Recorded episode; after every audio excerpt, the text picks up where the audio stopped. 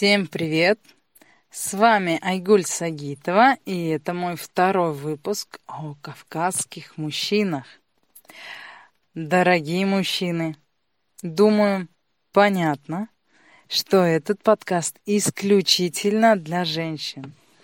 Не слушайте его ни в коем случае.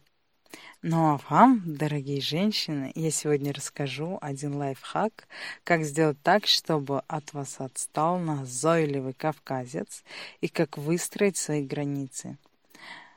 А что вы думаете о кавказских мужчинах? Как я уже рассказывала, в прошлом выпуске наша главная героиня жила два года на Кавказе, а именно в самой столице Кабардино-Балкарии, в городе Нальчике. Самые первые впечатления Айгуля о кавказском народе – это просто куча восторга, восхищения, масса эмоций и нескончаемый интерес. Почему был интерес?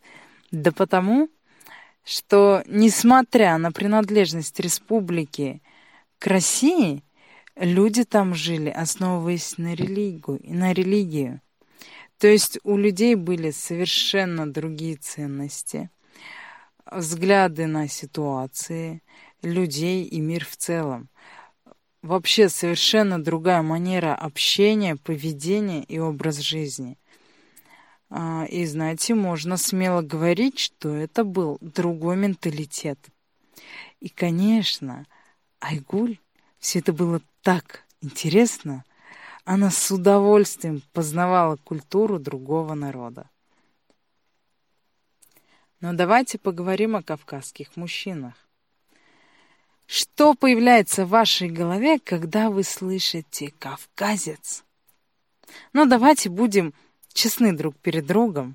Как правило, Первое, что появляется в голове, это горячий, необузданный, волосатый мужик с настоящим орлиным носом. Э, еще, возможно, у него монобровь. А еще первее в голову приходит, что сейчас ко мне будут приставать. Причем приставать довольно жестко, то есть настойчиво. И еще какой-то вот такой акцент. А еще у этого мужика в одной руке должна быть сабля, а в другой настоящий автомат просто. И еще он постоянно танцует лезгинку с папахой на голове, выкрикивает «Тасса!» и ворует невест в свой гарем. И вот примерно то же самое у Айгуль было в голове, когда она ехала на Кавказ. И еще это знаете, какой-то необразованный дикарь просто, который руководствуется своими инстинктами и постоянно говорит о культуре своего народа и больше вообще ни о чем. Но приехав в Нальчик, Айгуль была очень удивлена, причем приятно, что очень много образованных людей на самом деле, говорящих на русском языке, причем просто превосходно – без какого-то намека на его происхождение. Плюс не обязательно они, кстати, все волосатые, с огромным носом. Даже можно встретить таких людей, взглянув на которых, думаешь, что он чисто славянского происхождения. Знаете, напоминает интервью с жителями Америки, когда их спрашивают, что ты думаешь о России, то они отвечают, там холодно, все носят шапку-ушанку, никогда не улыбаются, играют на балалайке, пьют водку вместо воды и вместе с медведями. Но если говорить о кавказцах, то действительно, что является правдой, это то, что они очень инициативные, они очень любвеобильные, и очень активны, и они не стесняются выражать свои чувства и эмоции. Правда, это не всегда бывает правдой, что очень важно. И напомню, что наша главная героиня – это девочка образованная, воспитанная, амбициозная, лидер по натуре и при этом всем с четким убеждением, что все мужики козлы и им надо только одно. То есть уровень ее неприступности просто зашкаливал, и как бы ей не льстило столь активное мужское внимание, которое, в свою очередь, очень повышало ей самооценку, она была неприступна и непоколебима. Девушке, которая не пользовалась популярностью среди парней, в отличие от своих сверстниц в школьные годы, такой большой поток мужского внимания, конечно, был реально приятен. Но ей это быстро надоело, так как этого внимания было слишком много, и оно просто потеряло свою ценность. Как обычно в жизни бывает со всем, что приедается. Будь то любимый десерт или наряд, музыкант или место отдыха. К тому же ее предупреждали о том, какие коварные местные мужчины, поэтому Айгуль была всегда на чеку.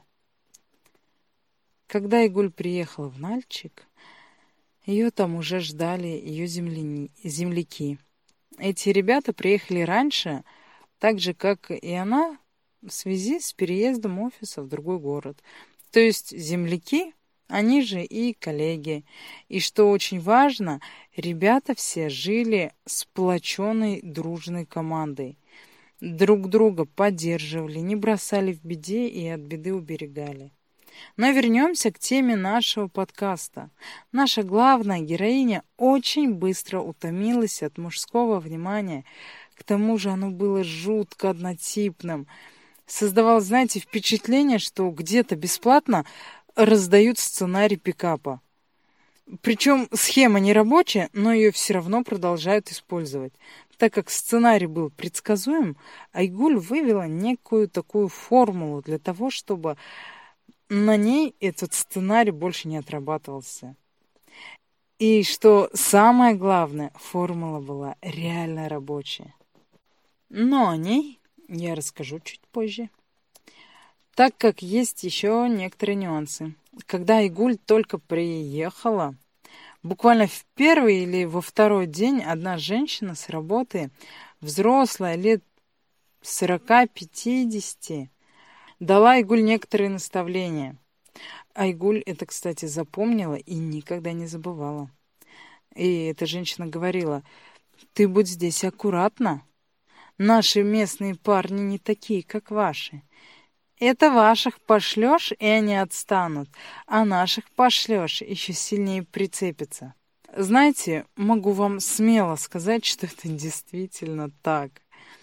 И, кстати, когда в очередной раз Айгуль слышал свой адрес «Эй, девушка, красавица, давай знакомиться, эй!»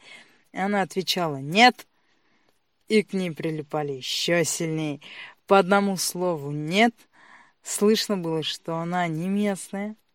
А когда понимает, что девушка не местная, то прилипает к ней еще сильнее. Потому что местные девочки знают, какие парни тут живут, и они принимали стратегию полного игнора.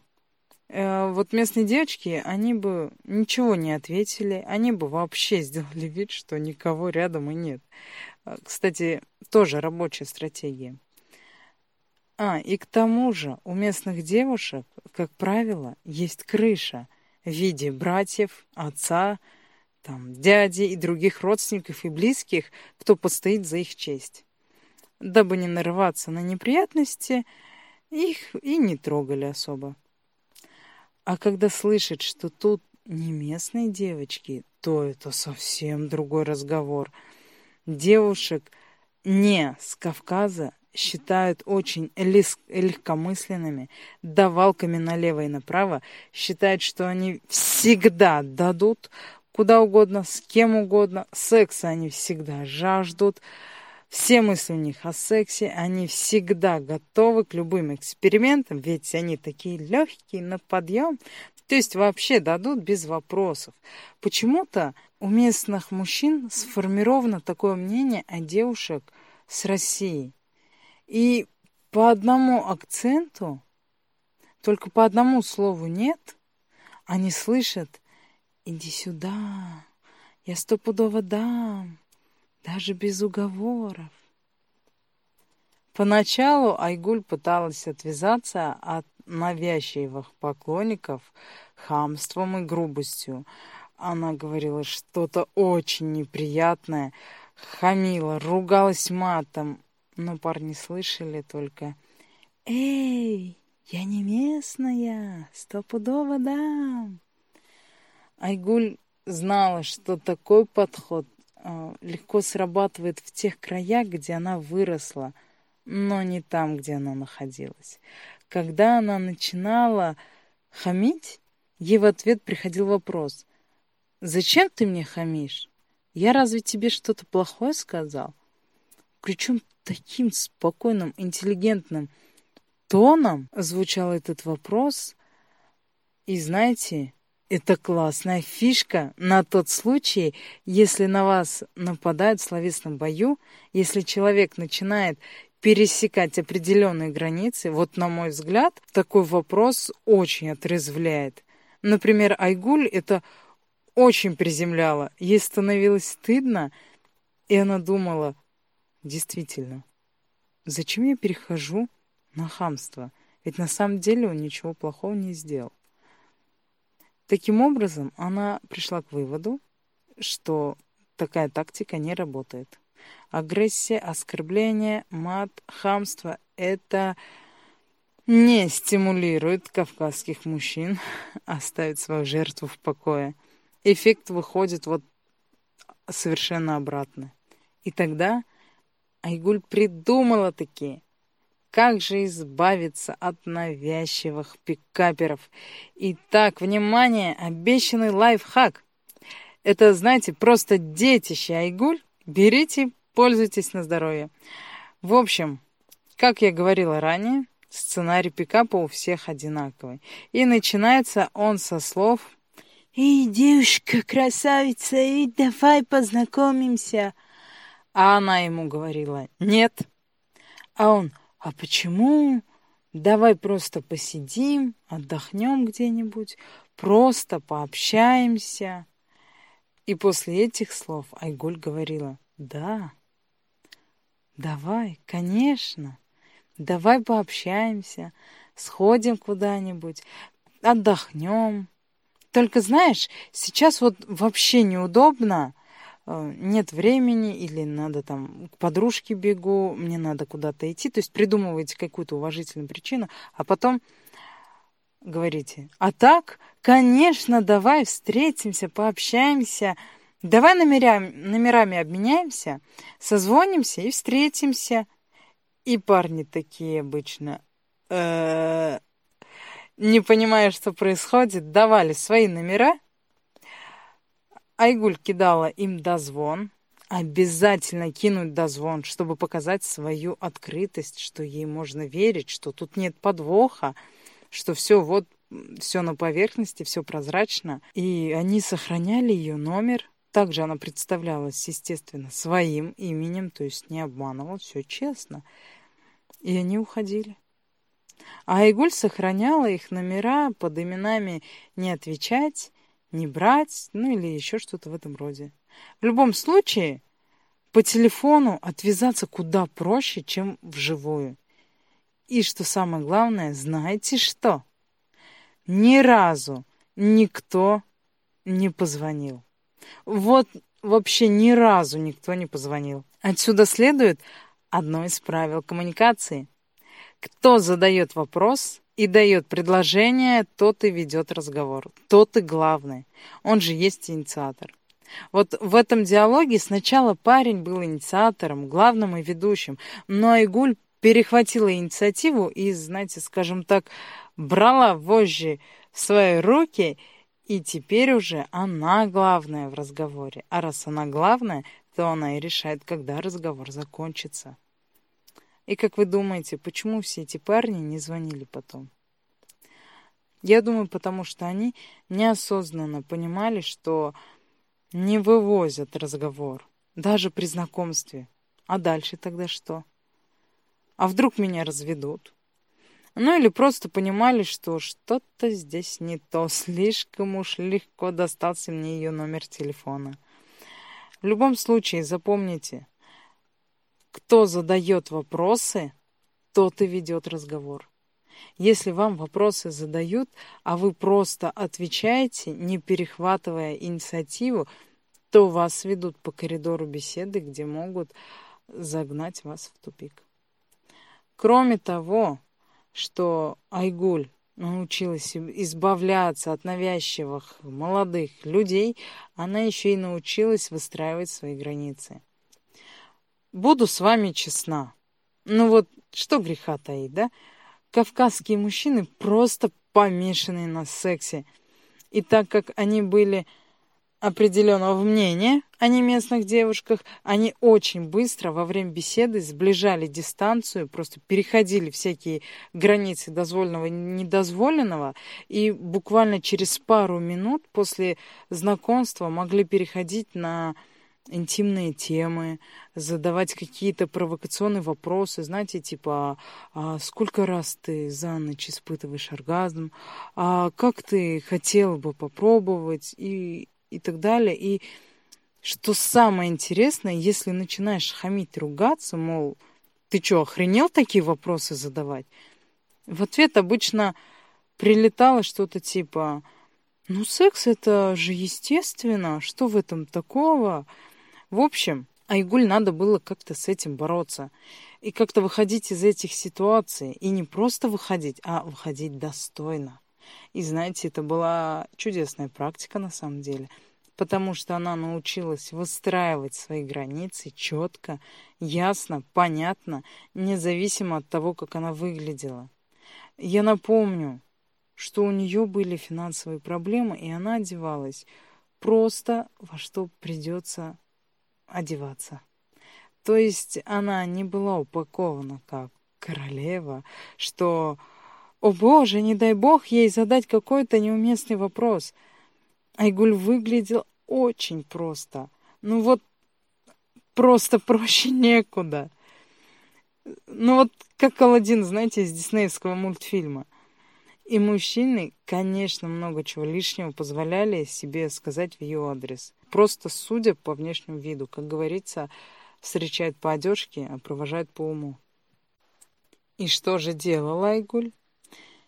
Ну, во-первых, она забирала инициативу в разговоре и начинала задавать вопросы. А во-вторых, она четко формулировала, кто она такая, какие у нее ценности, что ей надо и чего ей не надо. Возникает вопрос, почему нельзя сразу перейти к шагу номер два? Дело в том, что все мы разные.